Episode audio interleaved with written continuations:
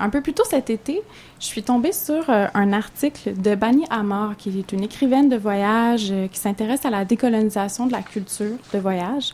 Puis, dans cet article, Bani Amor portait un regard vraiment critique sur les entreprises de commerce équitable.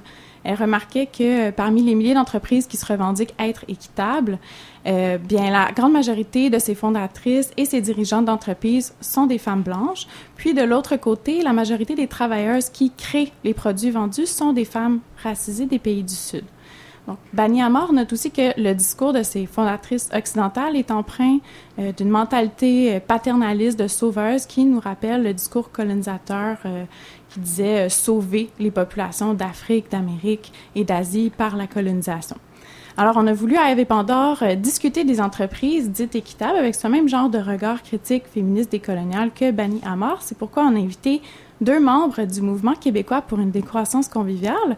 D'abord, Jenny-Laure Sully, chercheuse et membre du conseil d'administration de l'IRIS. Bonjour, Jenny-Laure. Bonjour Audrey, merci de m'avoir invitée. C'est un plaisir, merci d'être avec nous. Et Marc Lachapelle, chargé de cours en sociologie de l'entreprise au HEC. Bonjour Marc. Bonjour, merci de l'invitation. Alors peut-être pour commencer, Marc, peux-tu nous décrire brièvement ce qu'est le Mouvement québécois pour une décroissance conviviale? Oui, en fait, c'est un mouvement qui s'inspire d'une mouvance internationale qui a débuté en France au début des années 2000. Et c'est vraiment dans un objectif de venir critiquer cette idée de croissance infinie dans un monde fini qui est défendue par plusieurs gouvernements et économistes. Donc, comment on voit la croissance, en fait, c'est que on la juge destructrice de l'environnement, mais aussi de notre environnement social, injuste tant envers les hommes que les femmes, mais aussi tout ce qui est non vivant, donc animaux, faune, flore. Et finalement, on la juge aliénante. De l'autre côté, donc la proposition qu'on amène, c'est de faire un pas de côté, d'entrer dans des sociétés de décroissance plus soutenables, justes et aussi autonomes. Mm-hmm. Et donc, je l'ai mentionné, selon Bani Amor, les entreprises équitables prétendent parfois offrir la solution pour sauver, entre gros guillemets, les femmes des pays du Sud, de la pauvreté, du sexisme, du patriarcat. Donc, peux-tu nous dire, Jenny, nous en dire plus sur cette mentalité-là, cette image des entreprises équitables en tant que salvatrices qui est mise de l'avant par ces compagnies? Bien, ce qu'il faut savoir, c'est que l'idée du commerce équitable date de très longtemps. La première fois où l'idée a vraiment commencé à prendre, à faire beaucoup d'adeptes, on pourrait dire que c'est à partir de 1964, c'était à la Conférence des Nations Unies sur le commerce et le développement. Et à ce moment-là, il y a la phrase qui a été lancée « Trade, not aid ». Donc, l'idée du commerce plutôt que de l'aide humanitaire.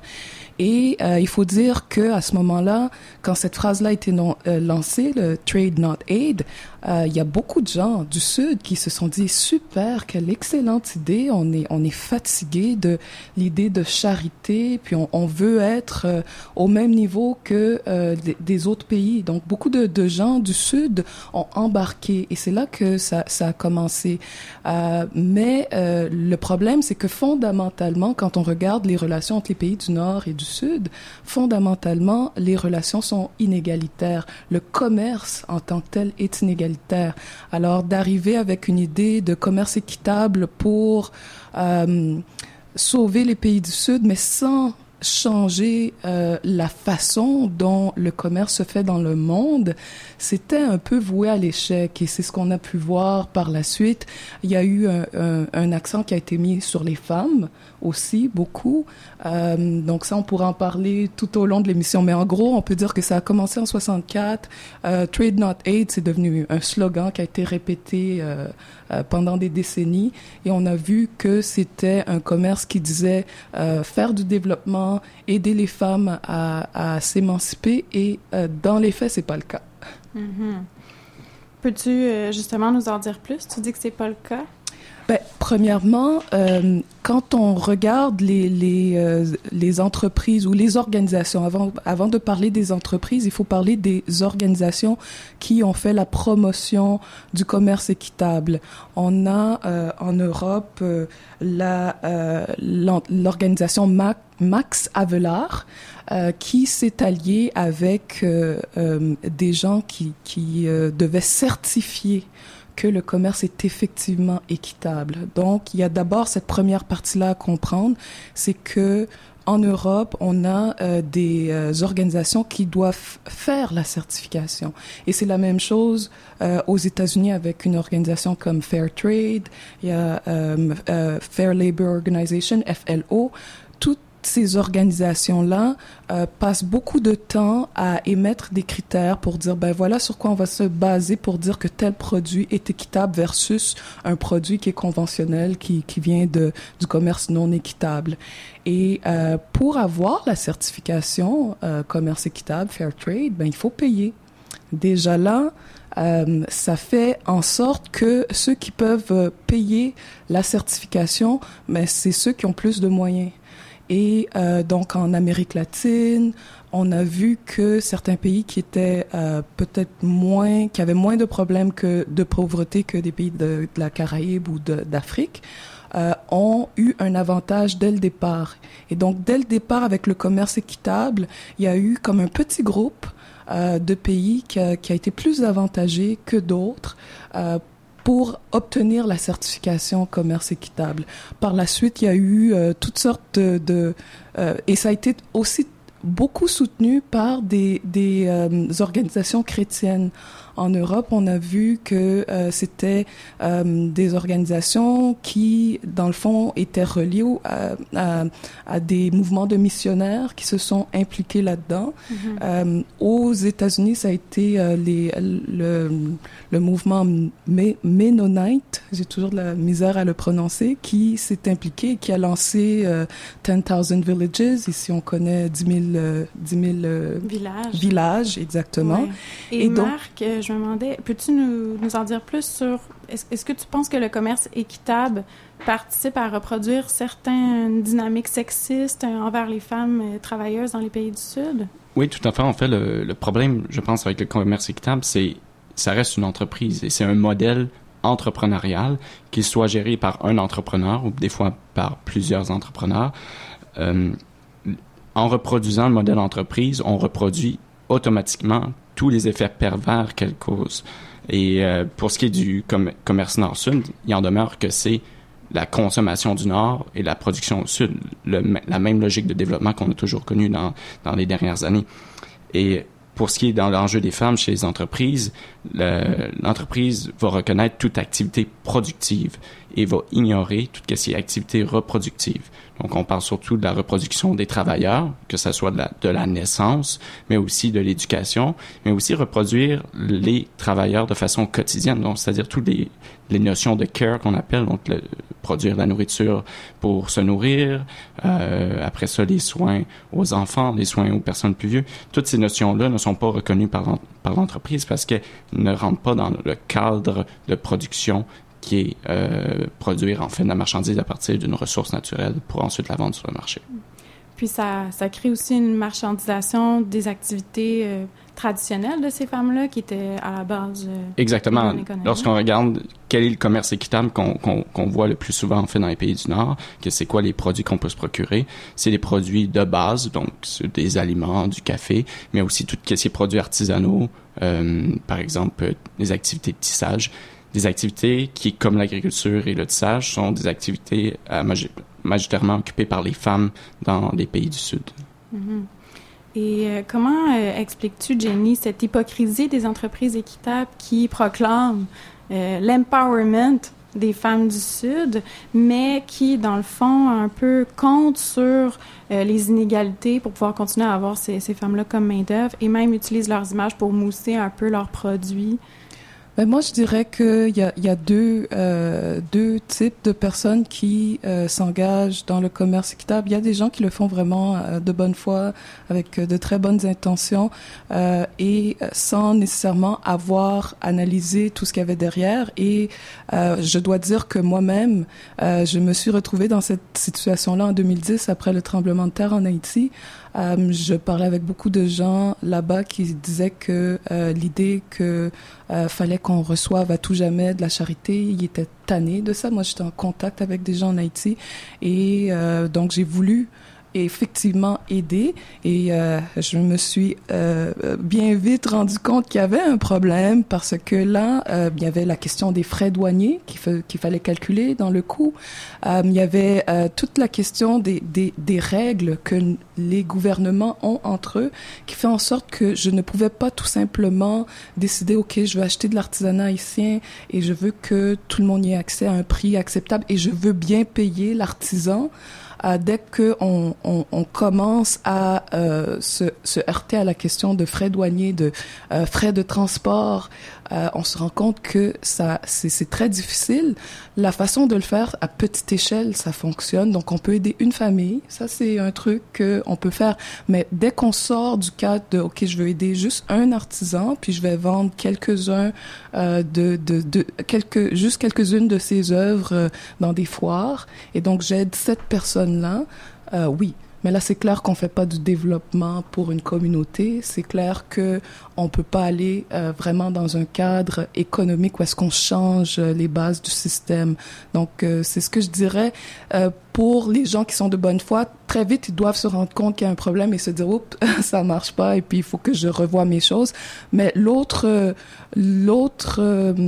type de personnes, je dirais, ce sont des grosses entreprises multinationales qui cherchent à redorer leur blason, qui veulent bien paraître et qui vont vraiment faire un marketing de la pauvreté, si on peut dire, et vont convaincre les consommateurs du Nord qui sont effectivement en train d'aider les gens du Sud, alors que ce qu'ils font finalement, c'est s'acheter une bonne conscience parce que le commerce reste inéquitable et ces grandes multinationales-là, quand elles se lancent vraiment dans le commerce équitable du café ou d'autres produits agricoles, un peu moins l'artisanat, mais surtout avec les matières premières, c'est là que c'est au niveau des matières premières que c'est très, très, très inéquitable.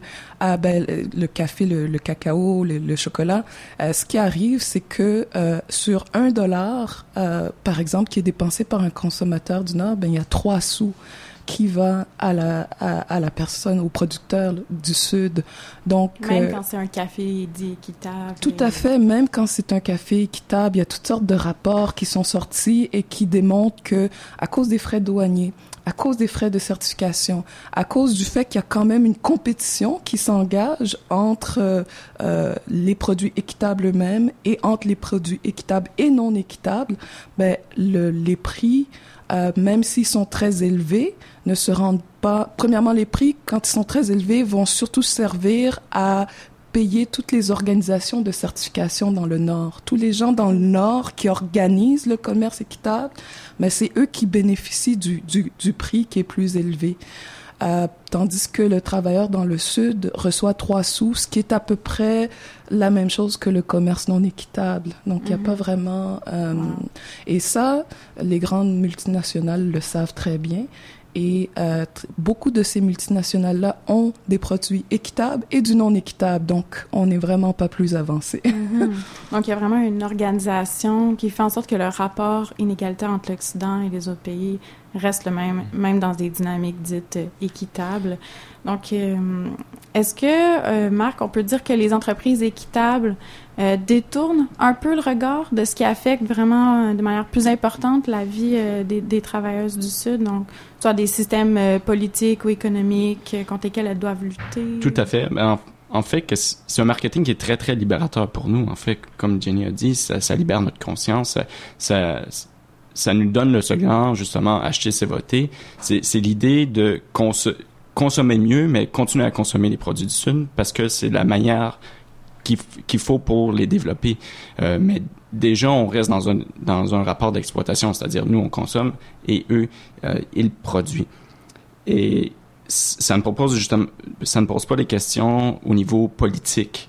Donc, l'implication des gouvernements, de nos gouvernements, mais aussi de leurs gouvernements, tant sur les entreprises de commerce équitable, mais sur les entreprises aussi, si on peut dire, d'exploitation traditionnelle, et aussi, comme Jenny l'a dit, des organisations supra-étatiques, que ce soit les ONG, mais aussi le FMI, la Banque mondiale, qui impose un modèle de développement qui, pour se sortir de la pauvreté, il faut exploiter nos ressources, il faut travailler, il faut gagner un salaire, et c'est un modèle unique, c'est un modèle qui est propre à nous, l'Occident, et qui est très néfaste pour la planète et pour les individus, et qui est imposé, et on rejette du revers de la main toute autre conception de la vie bonne, d'où les mouvements justement plus autochtones au niveau d'Amérique du Sud, comme Buen Vivir, où est-ce qu'ils embrassent une espèce de pluralité de vie. La bonne vie n'était pas justement la vie de travail salarié dans une entreprise. Mm-hmm. Donc, vous l'avez tous les deux mentionné, on participe un peu à se donner bonne conscience lorsqu'on achète des produits équitables. Comment, Jenny, penses-tu qu'on peut être réellement solidaire des travailleuses qui font ces produits équitables? Des travailleuses qui font les produits équitables, ça suppose vraiment d'être en lien avec des organisations qui ne voient pas le commerce équitable comme la solution. Le commerce équitable peut être une espèce de transition si c'est bien fait. Et là encore, ça va être à petite échelle. Il faut être conscient que en faisant cela, on va aider certaines personnes clés. Et à ce moment-là, c'est d'être en lien avec ces organisations-là. Mais plus que ça, moi, je dirais que les gens des pays occidentaux doivent être en lien avec des organisations comme le CADTM, qui milite pour l'abolition de la dette du tiers-monde. C'est quoi le CADTM? Le CADTM, j'oublie toujours le sigle exact, donc c'est le...